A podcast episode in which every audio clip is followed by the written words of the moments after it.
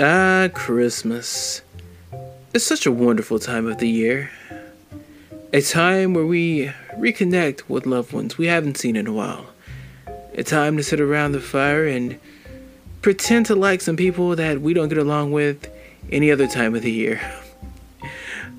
All in all, we just spend a little time with the family, but what happens when that family is a cult?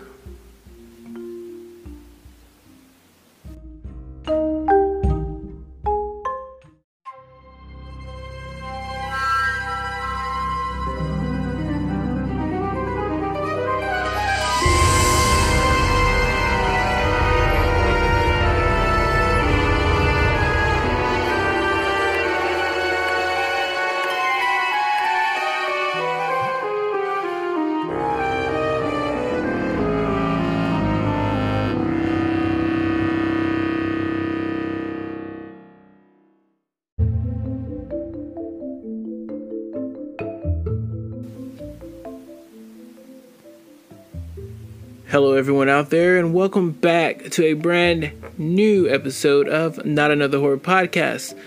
I want to start off this episode with a special thanks to everyone who streamed, liked, shared, downloaded, mm, subscribed. You really made the first episode a success. You know, I don't really know how else to put it, but I thank you all for doing that. And for those of you who are on Apple Podcasts, please please, please just leave a review. Um, it really helps the show. And I just want to say that I also appreciate the constructive criticism because I only want the show to grow and get better. And now that that's out of the way, I'm not one for sentimentals. I've got a story for you tonight. What's more festive than a cult? That's right. This week we are taking a trip down to a small rural farmhouse in Micanopy, Florida, just about 10 miles outside of Gainesville. This story is about a woman named Anna Young.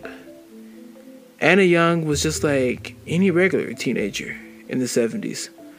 She loved hanging out with friends, boys, dancing to disco. She loved her family, and she was an all around saint, according to anyone who knew her.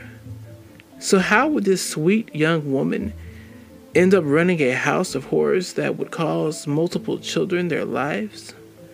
Well, you're about to find out.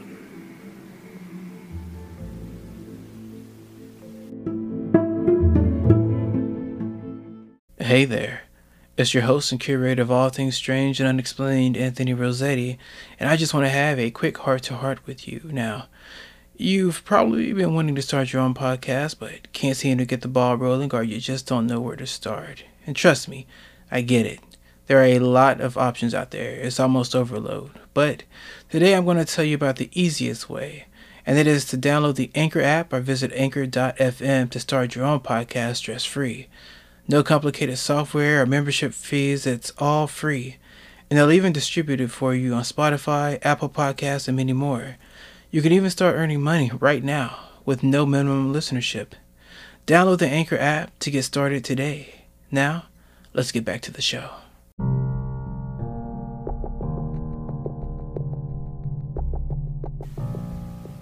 The year 1973. The place Chicago.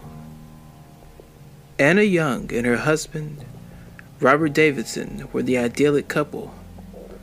Robert had six children whom Anna claimed to love like her own.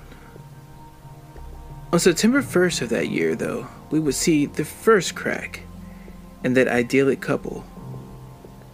On that day, Anna and Robert took the kids to Water Dune State Park in Sawyer, Michigan for a picnic.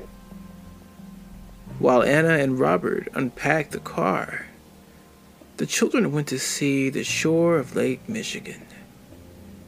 Fifteen minutes later, all the kids had returned but one. Six year old Catherine Barbara Davis would never return. The authorities were called, and a search team started to look for the missing girl. But something was off.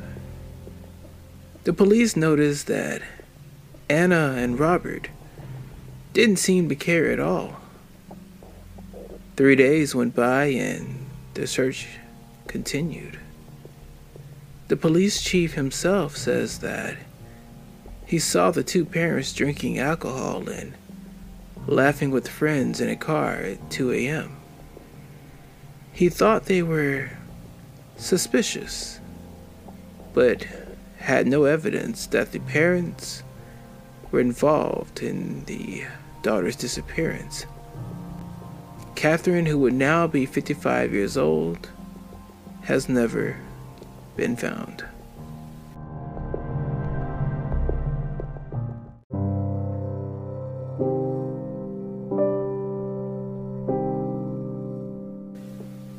Joy Fluker. The youngest sister says that even though she hadn't been born yet, her older sister revealed to her that Catherine had never actually gotten into that car. Apparently, Catherine had been bound and gagged and put into a closet.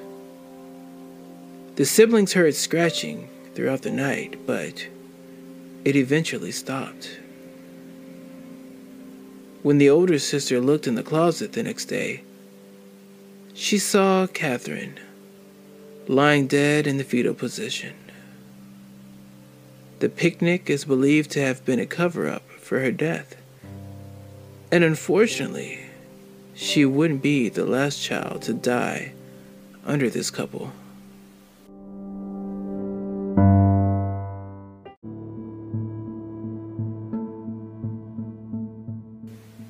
The grieving parents would soon move to Zebulon, Georgia, where their interest in religion started, mostly as a form of penitence. Moving is something that would become a common theme for this family. In 1983, after flying under the radar in Georgia, they would eventually move to a small rural farmhouse a few miles outside of Gainesville, Florida.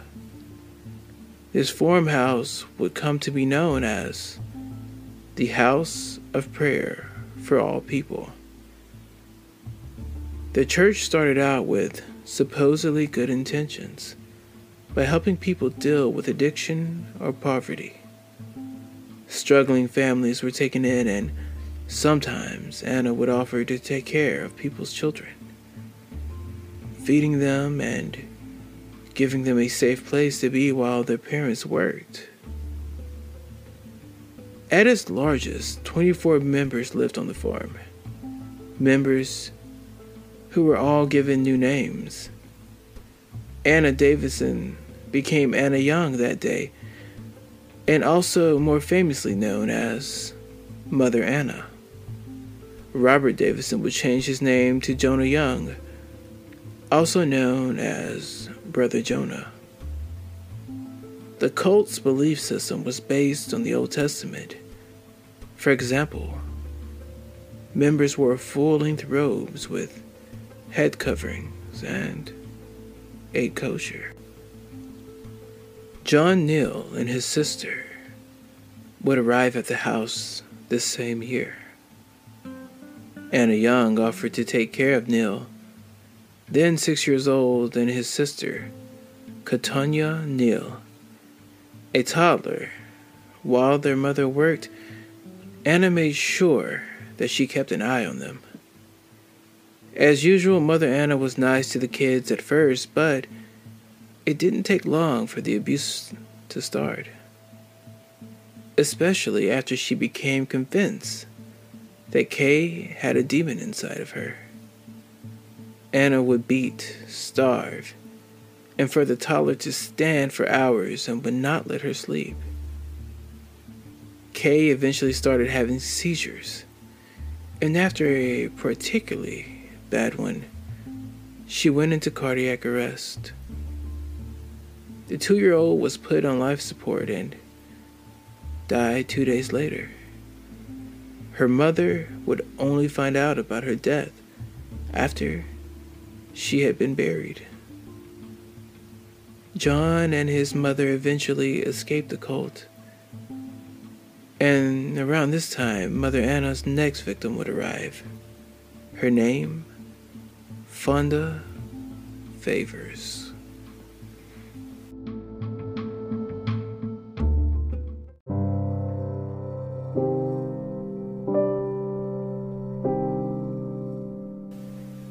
Fonda Favors, also known as Sister Rachel, entered the cult when she was just a kid. Her family was struggling financially, and Mother Anna made sure the children were fed and bought them toys. But Favors would soon get on Mother Anna's bad side. Favors was separated from her mother, sister, and nephew and began to be violently beaten by Mother Anna. Favors did end up being taken away from the cult after her mother and Anna had a fight about money. But her older sister Sabrina stayed at the farm with her nephew, Marcos. In 1984, Mother Anna claimed that Marcos was full of the devil and ordered that his mother abandon him. In December, Sabrina and another member of the church flew to Puerto Rico and left two year old Marcos outside of a Catholic church. It is unknown what happened to Marcos Antonio Cruz. He would be 38 years old today. In March 1988, Mother Anna's body count would rise some more. Her husband was found crushed under a Ford pickup truck that he had been working on in a junkyard. His death was deemed an accident. After Brother Jonah's death, Anna became even more violent towards the cult members. She began separating parents from the children and torturing people for their sins. Most often, she whipped members 33 times, as Jesus was most likely 33 when he died. The next unfortunate victim of Anna Young would be Eamon David Harper in 1988. Eamon's mother worked on the streets of Chicago and could not properly take care of him. Mother Anna adopted the boy and renamed him Moses Young. Sister Lois had been with the cult since it began, as her father O.D. Poe helped form it. At one point, she was assigned to take care of Eamon and witnessed Mother Anna repeatedly beat and starve the toddler. One day, Poe and her brother found Eamon's lifeless body in a straw hamper inside of Mother Anna's closet. They took him outside and burned his body. Anna then told the members that Eamon had been given away to be raised by monks. Poe left the cult in 1991 and moved to Mississippi. The worst part is, Eamon was only one year old.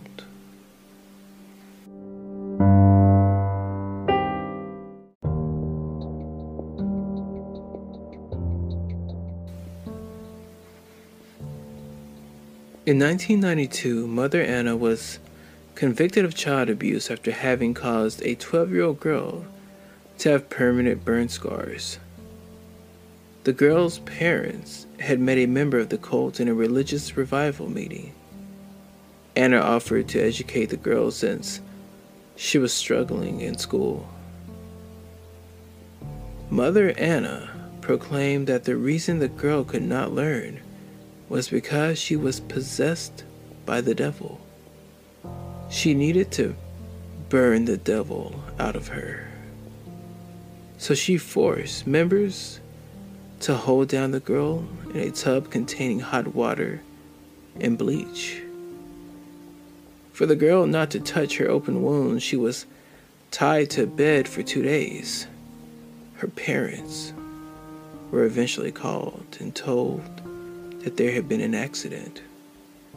They immediately took their daughter away from the cult and went to a hospital.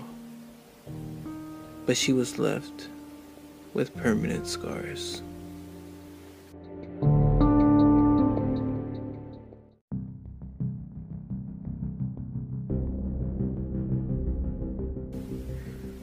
With the police now on high alert, Mother Anna went on the run. She would spend the next eight years running from the police with her daughter, Joy Fluker, moving around Georgia, Ohio, Chicago. The FBI eventually found her in a relative's attic in Alton, Illinois. She had been going by the name of Elizabeth McDuffie. She served six months in a federal prison, and after her release, Anna Young, well, she lived a relatively normal life. She became, you're to love this, a home health nurse. Yes, you heard that right. She regularly attended a Christian church in Marietta, Georgia. She went under the alias Anna Anderson. Anna Young had seemingly got off scotch free. But that would all change when her and her daughter would get into an argument over her granddaughter.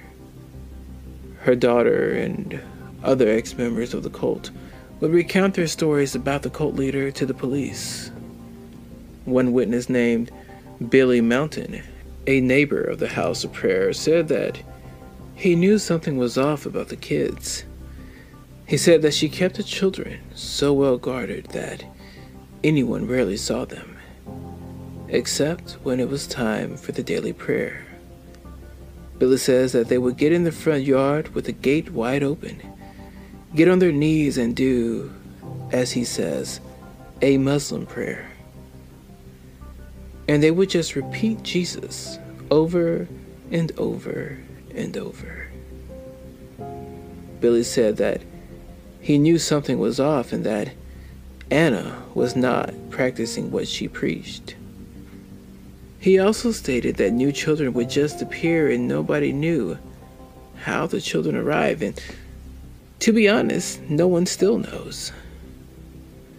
Billy continued on and said that new adult members always had the same story that they couldn't leave or they'd go back to jail. Billy also claims that a few years ago, a man was seen walking around the property. When Billy approached him, the man told him that he was tortured there as a kid, and his sister was also murdered there. In order to show proof, he lifted up his shirt and showed Billy the scars on his back. Billy said that his back had been shredded. The murder was a result of being withheld food he also said that there was an 18 wheeler trailer where they keep the children chained for days, and also adults who disobeyed Mother Anna. She would only give them water so they wouldn't die. Billy also said that there was a large oven that was going for 24 hours a day. He'd watch them go back and forth all night and Police say they believe that's where most of the bodies were disposed of. The 76 year old was arrested at her Marietta, Georgia home in November 2017. She has been charged with the first degree murder of Eamon Harper and has pleaded not guilty. At the time of this recording, she still has not been sentenced and still being held at Alachua County Jail with a bill set of $2.5 million. She has asked to be released to her daughter due to the pandemic, but her request, well, it has been denied, and no surprise there. The farmhouse was sold in 1995 and rented out over the years, and it was most recently sold at an auction for an undisclosed amount in January 2020.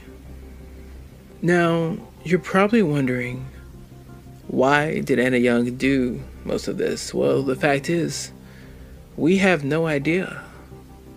We have no idea what made Anna Young change from the sweet disco loving teen to the sadistic cult leader. Did something happen that set her off? What kind of leverage did she have over the other adult members who were too afraid to leave and too afraid to save their own children? Was it just charisma? Was it just religion? How did this go on for so long unnoticed? Was other people in the town involved? So many questions, and unfortunately, Mother Anna doesn't seem to be speaking anytime soon.